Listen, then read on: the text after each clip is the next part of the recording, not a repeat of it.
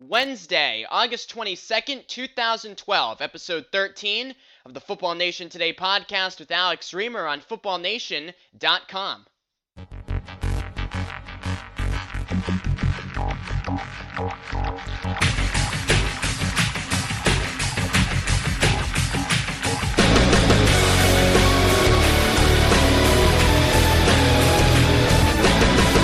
Welcome inside episode number 13 of the Football Nation Today podcast, hosted by yours truly, Alex Reimer, available on footballnation.com and for download in the iTunes Store. Please subscribe to the Football Nation Today podcast and the other shows available at footballnation.com in the iTunes Store if you've yet to do so. Here we are, episode 13, Football Nation Today. We've been coming at you just about each and every Wednesday throughout the NFL offseason, throughout the summer months, and here we are, just a mere 2 weeks away from the start of the 2012 NFL regular season. Not next Thursday, but the Thursday after that, we will have NFL football opening weekend really not that far away. Teams are in the midst of their preseason schedules, right around games 2 and 3. Some teams have already gone with their dress rehearsal. Other teams will go with their dress rehearsal where they play their starters for a half, maybe into the three-quarter. Other teams will be doing that within the coming days. So really ratcheting up the preseason and then getting ready for the 2012 NFL regular season. Here at Football Nation Today, we are providing you with our NFL preview. Last week on the show, we spoke about the AFC with Shalise Manza Young, Patriots reporter for the Boston Globe. This week, we did a brief NFC overview with Sal Capaccio, sports radio host up in Buffalo, WGR 550 AM. You can also catch all of Sal's work on his website, SalSports.com. A little disclaimer, Sal and I used to work together at a podcast website a couple of years ago, which I referenced in the interview. That was back when my voice was little more high-pitched, not the dulcet baritone you enjoy today through your speakers, however you may listen to the show. But in all honesty, you folks are in for a real treat. Sal is a terrific football mind. He coached football for over a decade down in Florida as well.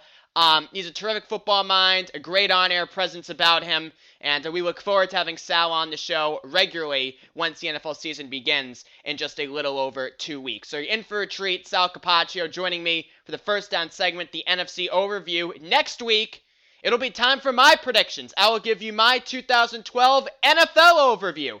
Give you my predictions next week on the show, and if you have predictions of your own, as always, feel free to email them to me. Drop them to me on Twitter, post in the comments section of the show. Next week, we'll do a more comprehensive 2012 NFL preview. After the first down segment this week, though, we're going to move on to our second down segment, where we will have another nugget about the NFL replacement referees and what it will take to get those guys to go away.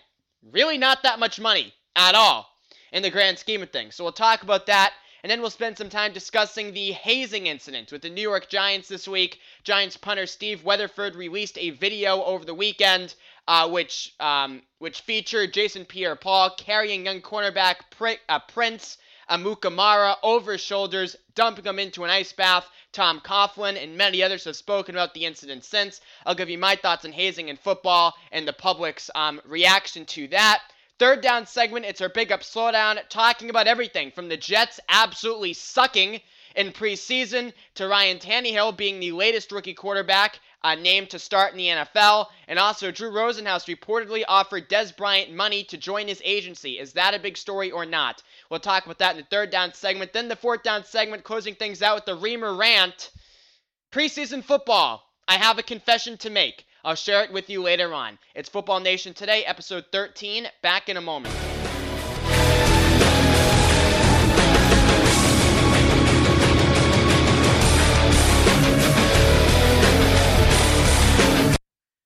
Welcome back to the Football Nation Today podcast. Here we go to our first down segment where, of course, we talk about the biggest on-field NFL story of the week. Last week, we previewed the AFC. With Shalise Manza Young, Patriots beat writer for the Boston Globe.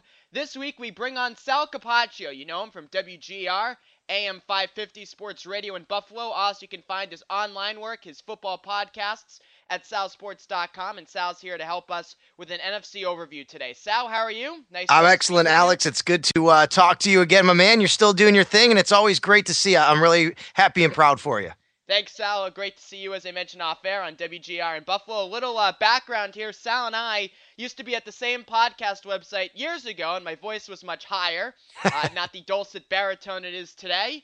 And actually, Sal used to host a show, NFL Roundtable, where they had the first down, second down, third down format. So that format, Sal, was an inspiration to the format of this fine program. Well, that's cool. You know, one of our old co-hosts there, Johnny James, Johnny Vaughn, we call him now. Actually, it's his name now these days. But him and I still do the NFL Now podcast, and we have a really good time. We're gonna have to have you join us this year sometime to talk a little about the Patriots. Hit me up, Sal. Always down to talk about the Patriots. I'm thinking 14-2 in a Super Bowl this year for the Pats. So just well, I mean, of course, being here in Buffalo as I am.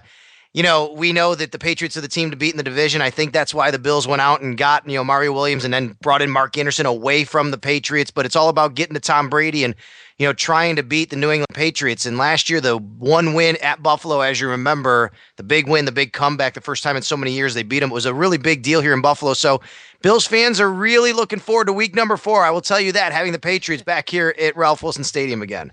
And the Jets look like a total mess, which is always good for us here in the AFC East. And Patriots fans take a special glee in seeing the complete mess the Jets have become. But Sal, you know, the first question I want to ask you is, you spent over a decade coaching high school sports, high school football down there in Florida. So let me ask you something. How do you watch preseason football? Does it represent a different importance level for each specific team? Meaning, of course, let's say the Patriots struggle during a preseason game. Everyone around here says, well, it's just the preseason. They'll get it right come the regular season. Whereas the Jets, for example, struggle in preseason, and everyone says, oh, the Jets are screwed. They suck, blah, blah. And I think that's fair because I think it's apples and oranges.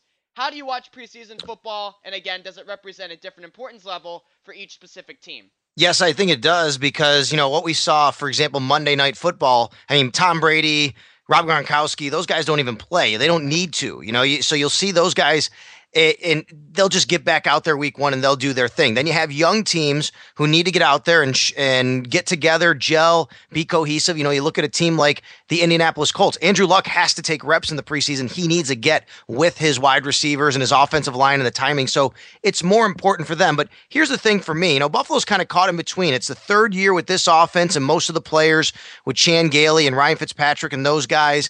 But they're still a team that needs to still learn how to win and get over that hump. So they're kind of in the middle of those two teams that I use as far as how to approach the preseason. We get two extremes here in Buffalo, as most fans probably do. You get the one extreme that says, I don't give a crap if they win or lose or how bad or great they look. Just wake me up in week 1.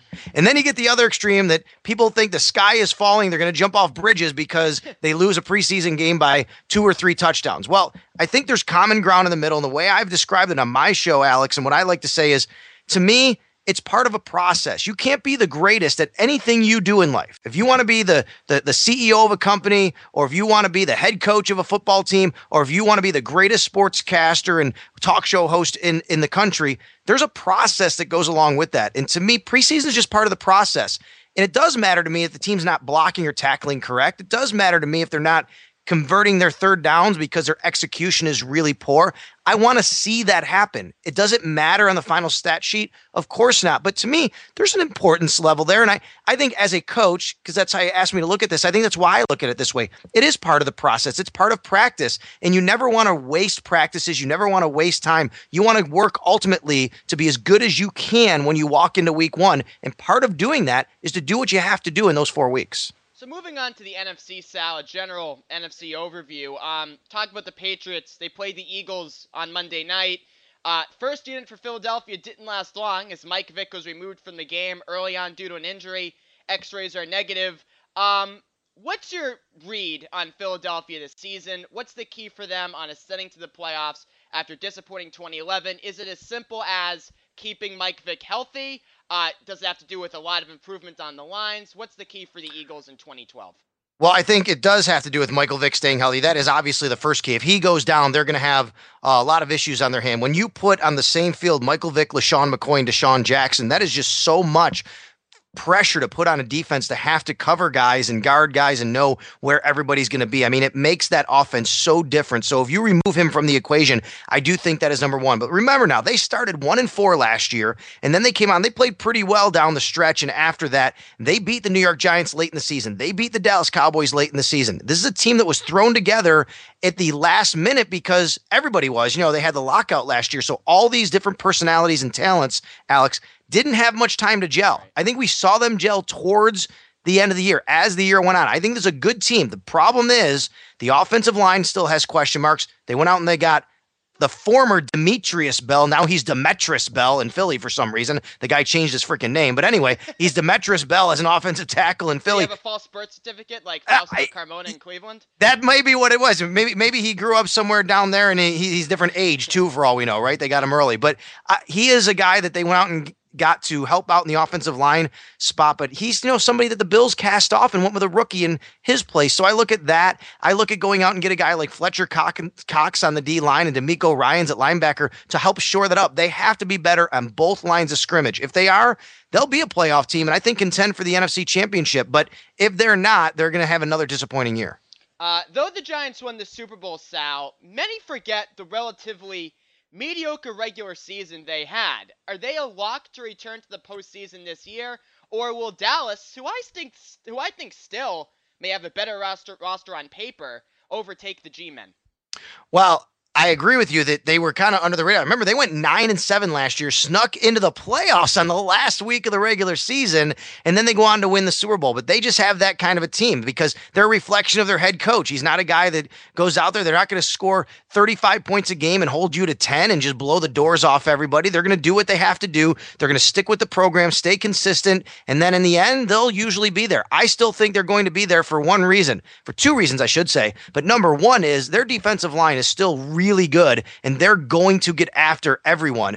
And you saw that the other night when they played against the New York Jets and how they basically abuse Wayne Hunter and the rest of that offensive line. But also, Eli Manning is there. I mean, Eli Manning, you have to now, Alex, put him in the elite level of quarterbacks in the National Football League. I'm not as big on Dallas as you are. I still want to see them put it all together. I agree on paper. They always seem to have talent. I'm not big on Dallas. I'm just saying on paper, I think. Yeah, it always seems like that, right? But they never seem to put it together. So I actually think Dallas is going to fall short of 500 this year. I think Washington's going to be better in that division. I think Philly's going to be better in that division. I don't know if Washington will be better than Dallas, but they'll be better than they were last year. And I think that the Dallas Cowboys are actually going to fall short of 500 this year. I mean, that's all they were last year was 8-8. So I still think, that said, the Giants have just as good of a shot as they did last year to get back to the playoffs and make a deep run. Sal Capaccio, him from WGR, AM 550 in Buffalo, also on SalSports.com. Sal, how much of a step back will the Saints take this season, and how will that affect the hierarchy of the NFC South? Well, I think they'll take a big step back as far as record. I can see them winning maybe 10 games, maybe 11 at the most. I mean, that's a 3-game drop-off right there, and that's going to really open the door for a team like Tampa Bay or New Orleans or Atlanta, any of those Carolina or Atlanta, any of those teams that can actually put together a few more wins. Maybe Atlanta, this is the year that they, overtake and do something in the playoffs. Matt Ryan, he's like Jekyll and Hyde, regular season and then playoffs. Maybe this is the year that happens. But I also think Tampa, really an improved roster. I'm not necessarily going to say that they're going to be a playoff team, but I think they'll at least be contending in December for a playoff spot. I think that's up to Josh Freeman kind of to take the reins and be a little bit better. They gave him some more weapons. But as far as New Orleans, the reason why these teams will have a better shot, I think, Alex, is New Orleans got to take a step back, right? I mean, they're without their head coach, Sean Payton. They're going through a lot with these suspensions and things like that. They lost their defensive coordinator, Greg Williams, to St. Louis and then to a suspension. So they have to take a hit. I can't imagine them winning 13 games again. Do they win the division still? Probably. They're still probably the most talented when it comes down, but let's remember, this division has a really, really good history of having a lot of turnover, so anything can happen in this division. I would not be surprised, and I'll ask you, would you be surprised if any one of those 4 teams actually won the division? No. I would be surprised if Atlanta won the division and then won a playoff game, but as far as winning the division, no, I wouldn't be surprised. Yeah, me neither. I wouldn't even be surprised if Tampa did on the heels of 4 wins last year because they really did get an influx of talent on that roster. I still think they have some problems maybe in their secondary. They're a little old with Rondé Barber there. On the defensive line, they're still trying to figure out a better way to get to the passer. But you know what? That's still a team I think that can get to maybe 9 wins with a few extra breaks. And then you're talking about Carolina, and who knows? I mean, Cam Newton could have a sophomore slump, but if this kid remains on his progression, Alex, I mean, you're talking about a team that could really jump up and be a 10-win team with him. NFC North, Sal, we see 3 teams from the division make the playoffs this season. Good question. I think Green Bay makes it. I think Chicago makes it. Detroit is a tough one. I think Detroit has all the tools to make it. I don't necessarily know. Let me put it this way. Detroit has the body parts to make it. I don't know if they have the brains to make it. I agree. All right? Yeah. So they're going to probably do something throughout the course of this year that's going to cost them a playoff chance or a playoff spot. But if the stars align for this team and they can stay on the straight and narrow, they can stay healthy with Matt Stafford, they can avoid the penitentiary, then they may actually win this division. And this is a team that for the next foreseeable future has some really good loaded talent. I mean, look at that D line. It's absolutely amazing. I don't know if 3 teams will make it. I haven't really gone that far yet, but certainly they have a shot, all 3 of them. I think Minnesota is maybe the worst team in the National Football League right now, to be honest with you, though. It's okay, so we know Minnesota's not the best of the bunch. So if you had to pick one, Green Bay, Chicago, I'll throw Detroit in there because you like them a lot on paper. I'll go Green Bay still. I'll go Green Bay only because of Aaron Rodgers, and the program there is just always in place. And, you know, I would tell you that at some point, just like Detroit, Jay Cutler's probably going to make some sort of decision or mistake that, costs him, or his offensive line is going to put him in a position that's going to cost them. But in the end, Green Bay just always seems to have too much. I couldn't agree with you more about Jay Cutler, and I'm assuming you're not that high on Romo since you're picking the Cowboys to finish 500. It sounds like such a cliche, Sal, and I hate relying on these kind of cliches, but sometimes they fit. I just look at Cutler, a guy like Romo to an extent, and I say, just not winning quarterbacks. Something missing there, if that makes sense. Yeah, and, Romo's in that group of quarterbacks where, you always say, you know what, I'd really like that guy on my team, but then you examine his body of work, and when crunch time comes. Right? I mean, yeah, I mean, he looks like, on paper, his body of work looks really good, but then you look at what he's done in crunch time and in the most crucial of moments, and you're like, can you really trust him when the game is on the line? Can you really trust this guy? It's the same thing with Matt Ryan. I'm a Matt Ryan fan. I like him, but he's the first quarterback in the history of this league, Alex, to lose all 3 of his first 3 starts in the playoffs to start his career. Yeah. Sal Capaccio, WGR, AM 550 in Buffalo. The 49ers made the NFC title game last season. They still have the elite defense, but speaking of, the trust in quarterbacks, can they trust Alex Smith to take them to the next level? I don't think they can, but I'm going to say this about San Francisco.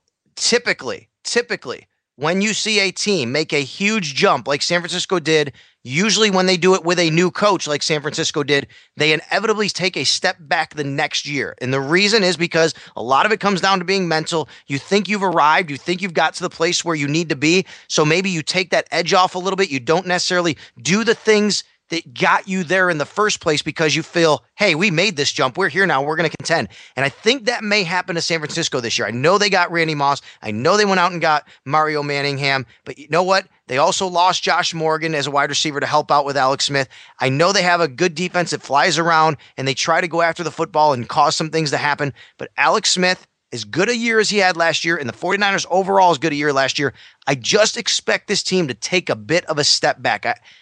They probably could still win the division because the division's really not that great, but I don't think that they're going to be an NFC championship type team like they were last year. Maybe give them till next year. Sophomore slump with the new coach and new program, and then they get back at it next year maybe. So do you have a sleeper team in the NFC West? Here at footballnation.com, a lot of our columnists here are pinning the Seahawks as this big sleeper team. I'm actually not high in Seattle at all, really. Maybe it's just because an anti-Pete Carroll thing here from in New England, but Seattle sleeper team, they seem to be a sexy pick for some. Seattle's not a sleeper team for me. I think they are what they are. They're another 500 team, if that. I'm not a big Arizona Cardinals, guy. I think that they have some parts. Larry Fitzgerald's still the quarterback's going to hold them back. I'm not going to call the Rams a sleeper, but I do think I'll tell you this, if Sam Bradford stays healthy, they'll win 5 or 6 games. They'll start contending more. And that's not a lot, but that's a lot better than last year. In that division, 5 or 6 games could take the title. You never know. That's right. I don't think San Francisco loses the division. They'll still let's remember they won this division by 5 games last year. I mean, they have room for error, Alex. So I think they take a step back. I think the Rams take a step forward, and I think the Cardinals and Seahawks fall in the middle again. Sal Capaccio, WGR, AM 550 in Buffalo. Also find his work, all of his work, at SalSports.com. Sal, final question. We'll get you out on this. You are in Buffalo. I'm in Boston here, so got to ask you an AFC East question. Last week we spoke with Shalise Manza Young. She covers the Patriots for the Boston Globe. We know the Pats are the top of the division, but then Shalise and I tried to talk about other playoff teams in the AFC East. We both agreed on the Bills getting a wild card berth this season. What are your thoughts on Buffalo entering 2012? Well, first, I'll give you a thought on Shalise. She is awesome, and she was on my radio program in Buffalo last week, ironically, as well. I love having her on the air, so awesome that you got a chance to talk to her. She really knows her stuff. She's been a guest of mine for many years. Yep. Yeah, she does a great job with the Globe over there. I am also probably, when it's all said and done, I haven't officially done it, I think I'm going to pick the Bills to get a wild card.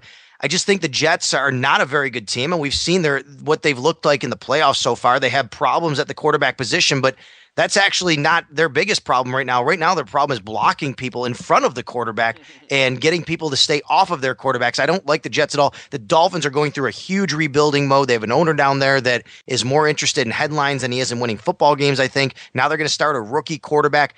But here's the thing you got to remember about the Bills, and I'm not saying this to be a homer. I'm here in Buffalo, but I want everybody to know who's listening to this. The Bills have a very, very favorable schedule. We just did this morning on our morning show here in WGR. The only quarterback they really play that scares anybody is Tom Brady. The rest of their schedule is loaded with very average to subpar to rookie quarterbacks. Also, the Bills' schedule is loaded with teams that gave up a lot of sacks last year, and then they go out and get Mario Williams, then they go out and get Mark Anderson. So I think the schedule's really favorable for the Bills to get from 6 wins to at least 9 and maybe even 10. I think that gets you a wild card in the AFC this year. Sal Capaccio, WGR, AM 550. Listen to him on weekends there and filling in throughout the weeks. And also, of course, listen to him online, SalSports.com. Sal, thanks for stopping by. We're here all season. We'll definitely have you on again soon. Thanks a lot, Alex. Look forward to it. And I'll talk to you soon, my man. Always a pleasure to be on with you. Hopefully you all enjoyed the conversation with Sal Capaccio of SalSports.com, and also catch him regularly on AM 550 WGR up in Buffalo. And again, we look forward to having Sal on throughout the NFL season. Moving on to our second down segment, off-field story. Last week, what dominated the second down segment was many tidbits, my many thoughts on the replacement referees, the atrocious job they've done thus far in preseason. And I think it's a total joke, quite frankly, that the NFL owners have not been able to pony up the cash to get the real referees back. Well, Peter King, the football reporter for Sports Illustrated, wrote down this week that it would cost each NFL owner roughly $60,000, which times 32 is a little more than $2 million in total per season to strike a deal with the regular NFL referees. So that's right. The NFL referees, all they're asking for over a 7-year period, Peter King reported earlier this week, is a commitment which would take a little north of $2 million total per season, which if you break that down by the 32 teams in the league, approximates to about $60,000 per team. That's 2 private plane rides for one of the owner's kids, or maybe the owner's kids' kids in some cases. Really, that's all that is. A little north of $2 million per season, roughly $60,000 per team over the next 7 years to keep the regular NFL officials happy and in their jobs. And the NFL owners are unwilling to pony up the cash. And we're supposed to accept that. We're just supposed to take that. We're supposed to take these replacement referees not knowing the rules. We're supposed to take these replacement referees not being able to react fast enough to call a play appropriately. So in some cases, it's irrelevant whether or not they know the rules. They can't react fast enough to make a good call. You know, we had a referee, Chad Ochoa, the guy from the Lingerie Bowl who was fired. had a situation in his most recent game where he didn't look at the camera when he was making a call. I mean, just these guys don't know what they're doing, and it's not necessarily their faults. I mean, they are low-grade officials. They are not regular NFL officials. They're not even high-level NCAA football officials. They're guys from 1AA. They're guys from Division II, Division III. One of them, glorified high school, which we talked about on the show last week. These guys are not NFL ready. It's a joke. It's a complete joke. And it's complete hubris that the NFL owners think they can get away with running these guys out there. You know what I hope happens? I hope the NFL begins the regular season in just a little over 2 weeks with these replacement officials. And I hope that Jerry Jones and his Dallas Cowboys, I hope they miss the playoffs by one game that you can trace back to a bad call made in Week 2 by a replacement official. And I hope Jerry Jones and the Cowboys lose out on a postseason berth because the replacement officials screwed up a call and screwed up a game in Week 2. Yeah, but you saved the $60,000, Jerry, so hope that makes you feel good. Now, the other big off-field story this week, a bit more of a, this NFL referee story, very serious, but this even to the next level. Hazing in the Giants locker room. A video was tweeted out by Giants punter Steve Weatherford late this past weekend of Giants defensive lineman Jason Pierre-Paul and others dunking young cornerback Prince Amukamara into an ice bath. There was a lot of profanity in this roughly 47-second video, liberal use of the N-word, etc. Giants head coach Tom Coughlin has stated how he deems that behavior to be inappropriate and not representative of what the New York Giants should be. The players have spoken out on this as well, but interestingly enough, they're not necessarily apologizing for their actions. They're more apologizing for this getting out. Jason Pierre-Paul had this to say this week, quote, "For us guys, it was funny. To the media and to all the fans, they didn't find it funny. I apologize to the fans and my fans. It was a joke gone bad," close quote. Giants safety Andrew Luck had this to say, "We're going to horseplay. We just have to be a little more cautious about how we go about horseplay and, more importantly, about leaking things to the outside world." Now, Prince Amukamara has also spoken about this, and he stated he considers the other players on the team to be brothers. And he said, quote, "I don't think there's anything to apologize for," close quote. So all parties involved have issued statements, they've issued apologies, but they're not apologizing for the actions. They're apologizing for the actions being made public. Now, this kind of behavior occurs in all football locker rooms across all levels, across the country. Obviously, there are varying degrees of it. In high school, you're not going to see a young, freshman cornerback being carried by the seniors and dunked into an ice bath, but, you'll maybe see him have to carry the balls from the locker room to the field. I know in my high school, a lot of my good friends were on the football team. They always went away to this, 5-day sleepaway camp in the middle of the summer, and the freshmen got it pretty bad there in the showers. I mean, you get stuff like that at the high school level, amps up a bit to the college level, and then the pro level, pretty much anything goes. And look, this kind of behavior has always occurred in football locker rooms at all levels across the country, and thus it's acceptable to those within the football community.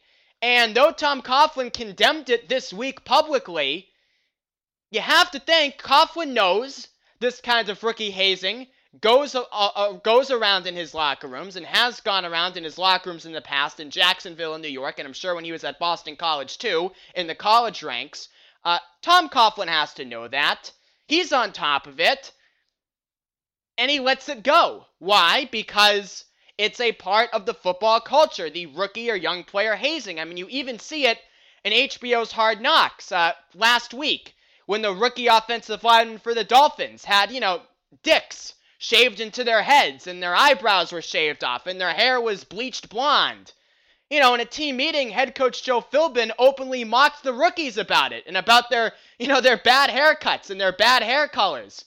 The head coach on the team called the rookies out in a team meeting, mocking them about it for the Hard Knocks cameras. So it's a part of the football culture. It's a part of football locker rooms. So that's why the players aren't that remorseful about their actions.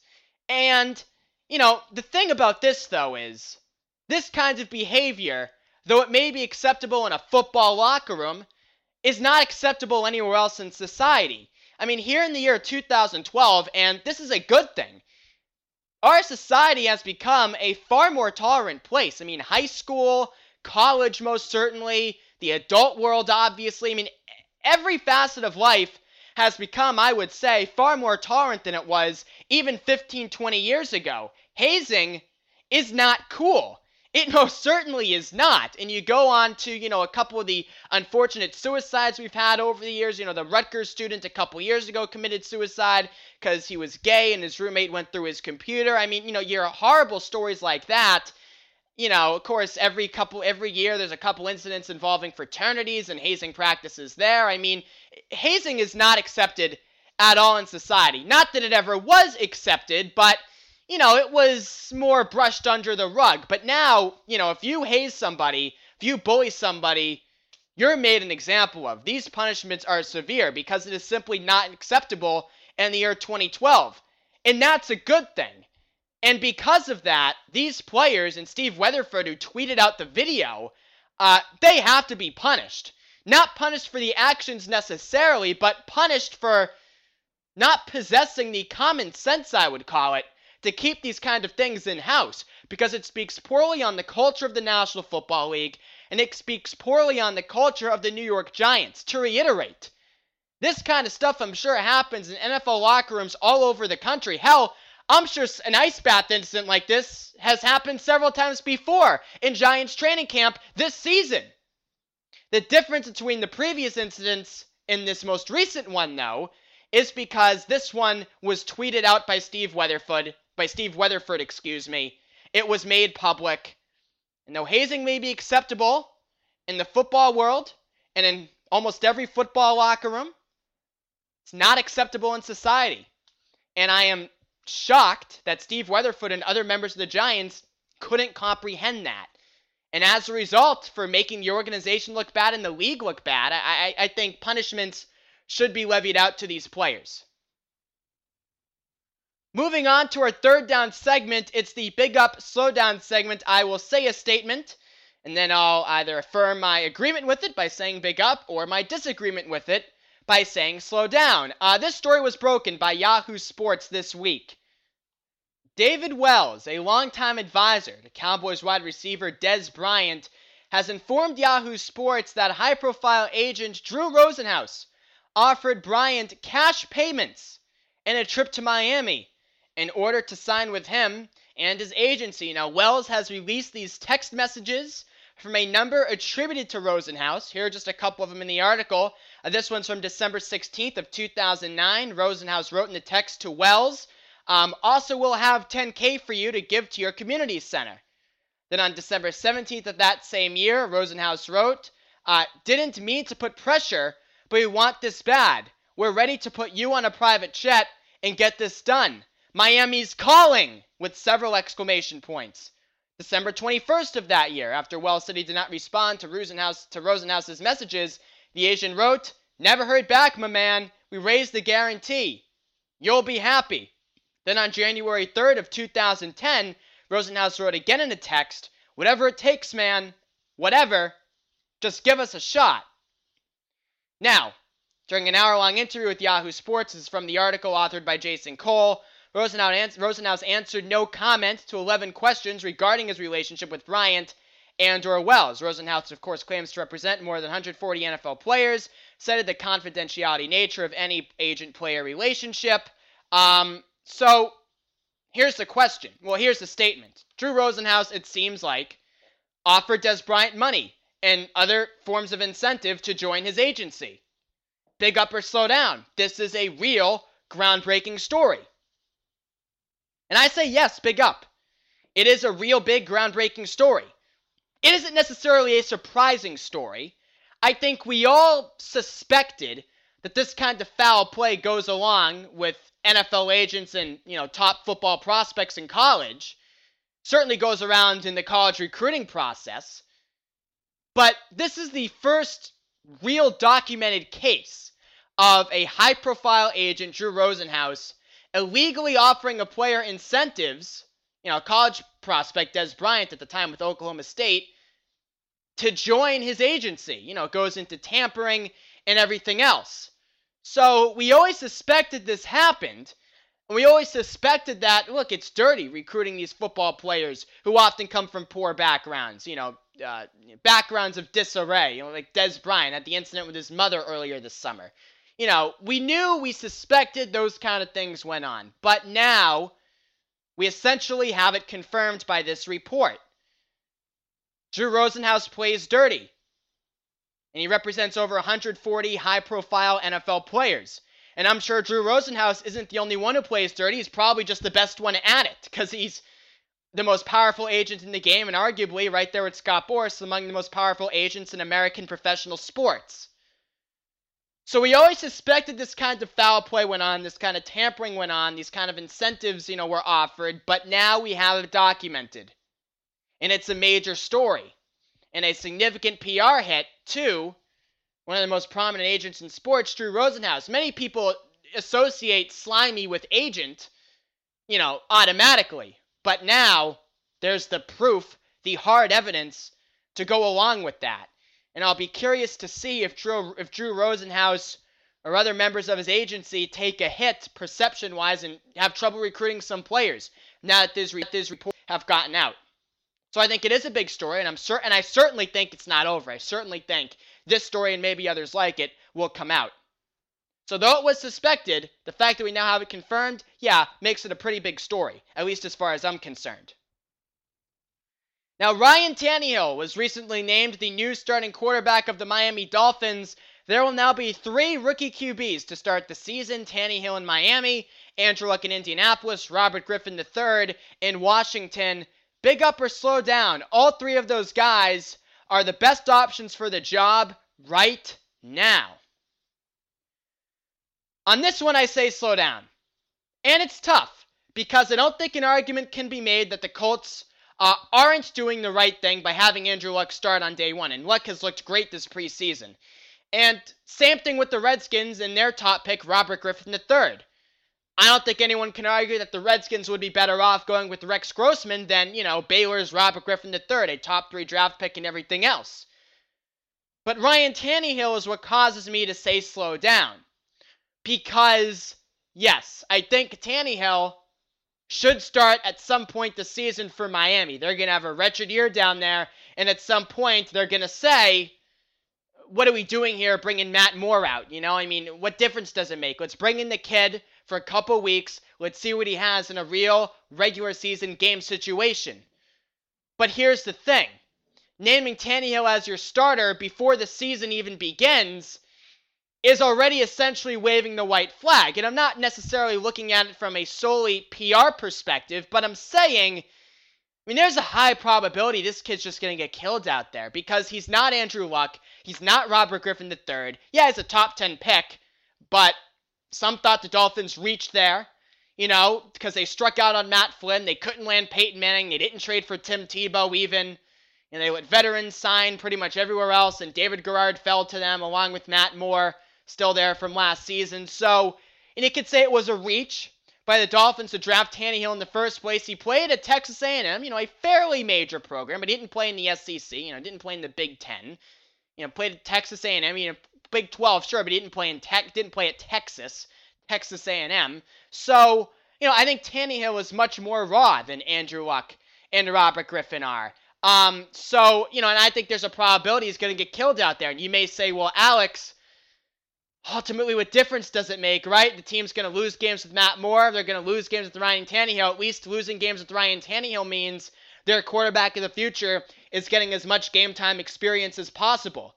And I could certainly understand that argument. But on the other hand, you know, I think a kid's confidence can be hurt by being left out there to dry, essentially. I mean, look at David Carr with the Texans in, what was it, 2002? 2003 or 04, you know, one of those early years in Houston. I mean, David Carr was left out there First year of an expansion team, a horrific offensive line, no real weapons at receiver. The Dolphins now without Chad Johnson certainly have no real weapons at receiver. Carr was just killed out there. And a top-round pick, a number one pick, relegated to career backup duty to Eli Manning in New York with the Giants. And he bounced around to Carolina before that. I mean, his career was ruined because of a horrific rookie season.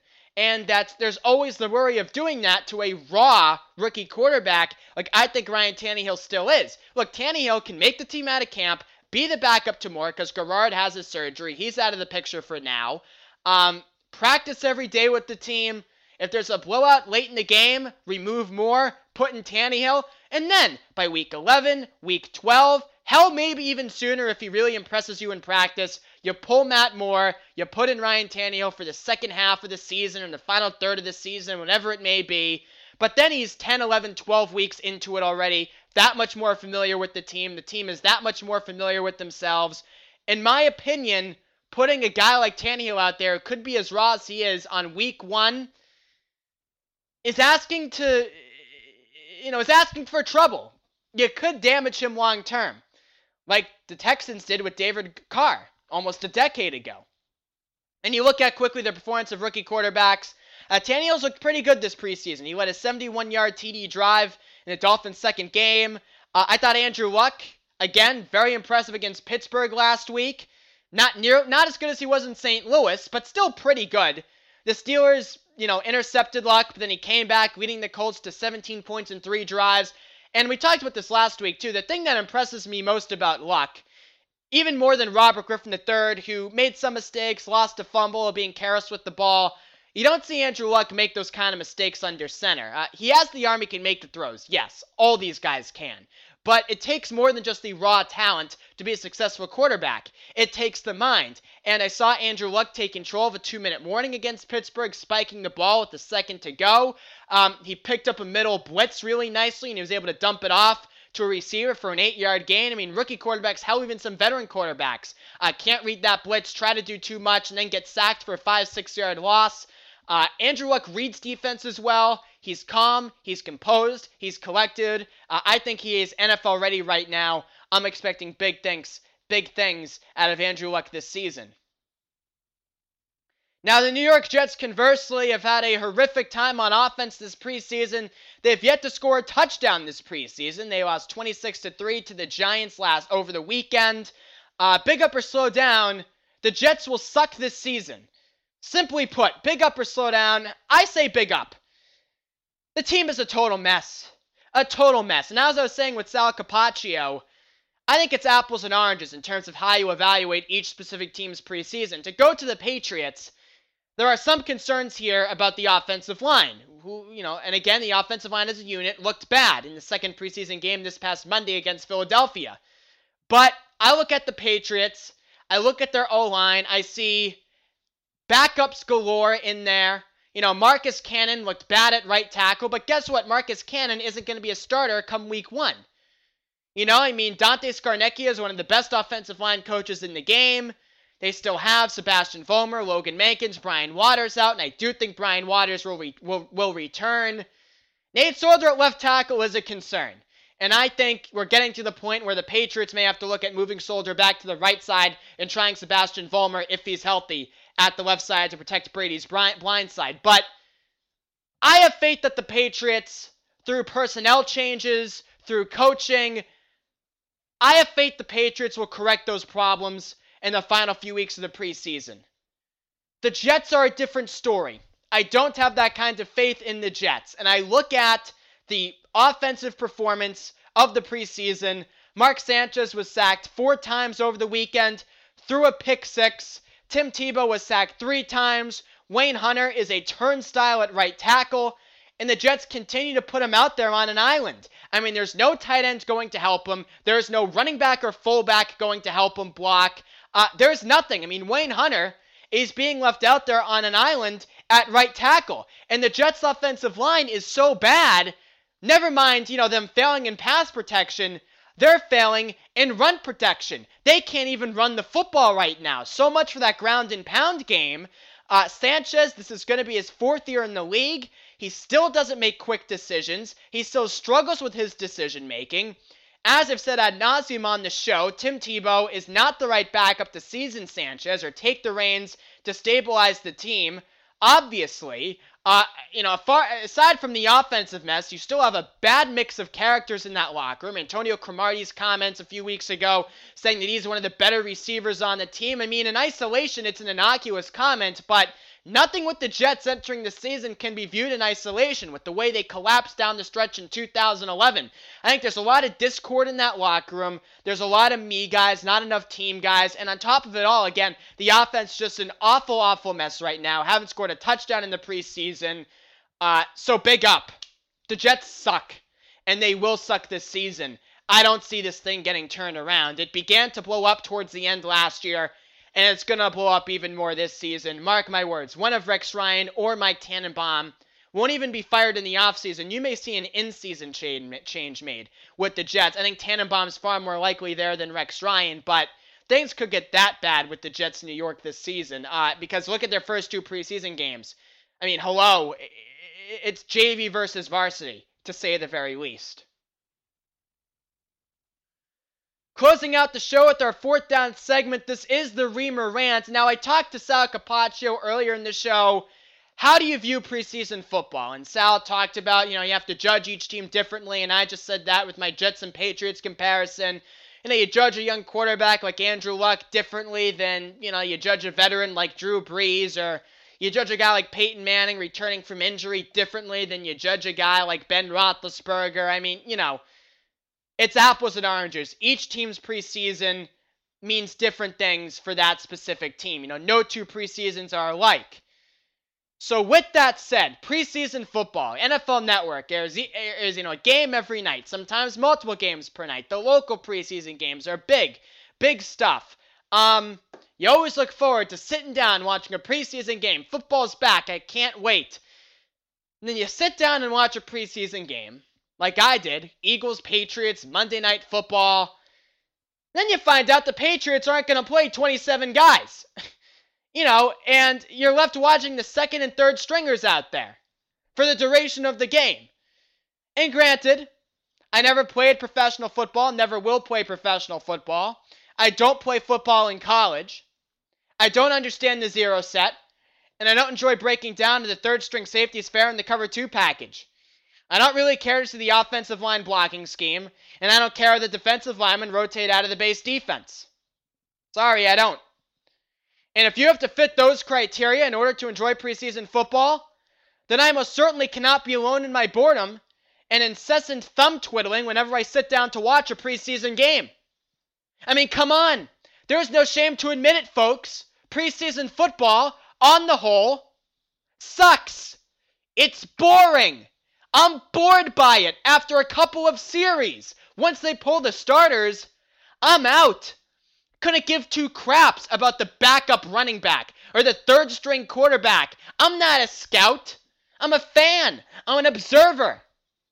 Ryan Mallett started the game for the Patriots on Monday. And look at Ryan Mallett's progression from week one to week two and last year. I really don't care about Ryan Mallett, the third string quarterback's progression.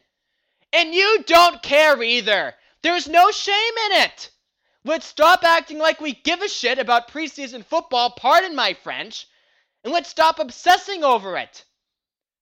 Let's stop sitting down and watching the preseason analysis segments on ESPN SportsCenter and acting like we give a crap about this stuff. Let's treat it like spring training. It's glorified practice. That's what it is. And I know I'm on a big-time football website, footballnation.com, and I know a lot of the writers here write these big, long reports with preseason football, and I'm sure they sit down and take notes on the game, and they're checking Twitter on their phones every 5 seconds because they're bored to flippin' tears. It sucks. It's boring.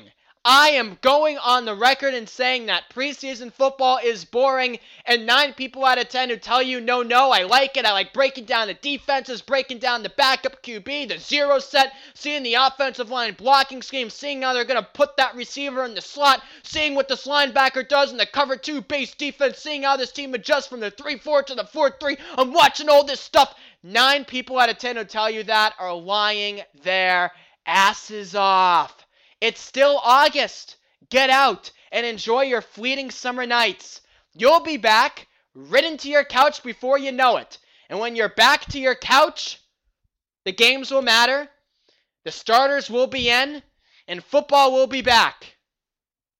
You'll be back to that soon enough, in just a little more than 2 weeks.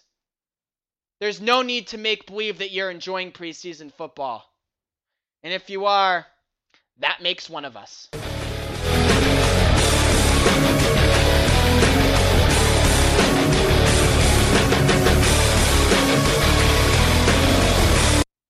Thank you for tuning in to the Football Nation Today podcast with yours truly, Alex Reimer, available on footballnation.com and for download on the iTunes Store. Again, thanks go out to Sal Capaccio of WGR, AM 550, Sports Talk in Buffalo, and SalSports.com for joining me on the show today with the NFC overview. As I mentioned in the beginning of the program, next week it's our 2012 general NFL preview show where I will give you all of my picks. Try to do it in entertaining fashion, I promise, so stay tuned to that for next week's show. And if you have any predictions of your own, any thoughts on the show, as always, feel free to leave them in the show comment page. Hit me up on Twitter, @AlexReimer1. Email me, areimer@bu.edu. Looking forward to getting your input into the NFL prediction show next Wednesday. Also, a quick cheap plug for my other podcast, my Red Sox podcast, Without a Curse, also available on iTunes and on thesportstuff.com. This past week, I conducted a big interview with Rich Schurtlieb, one half of the Toucher and Rich morning show, weekday mornings on 98.5 The Sports Hub, the highest-rated morning show in Boston for the past year plus.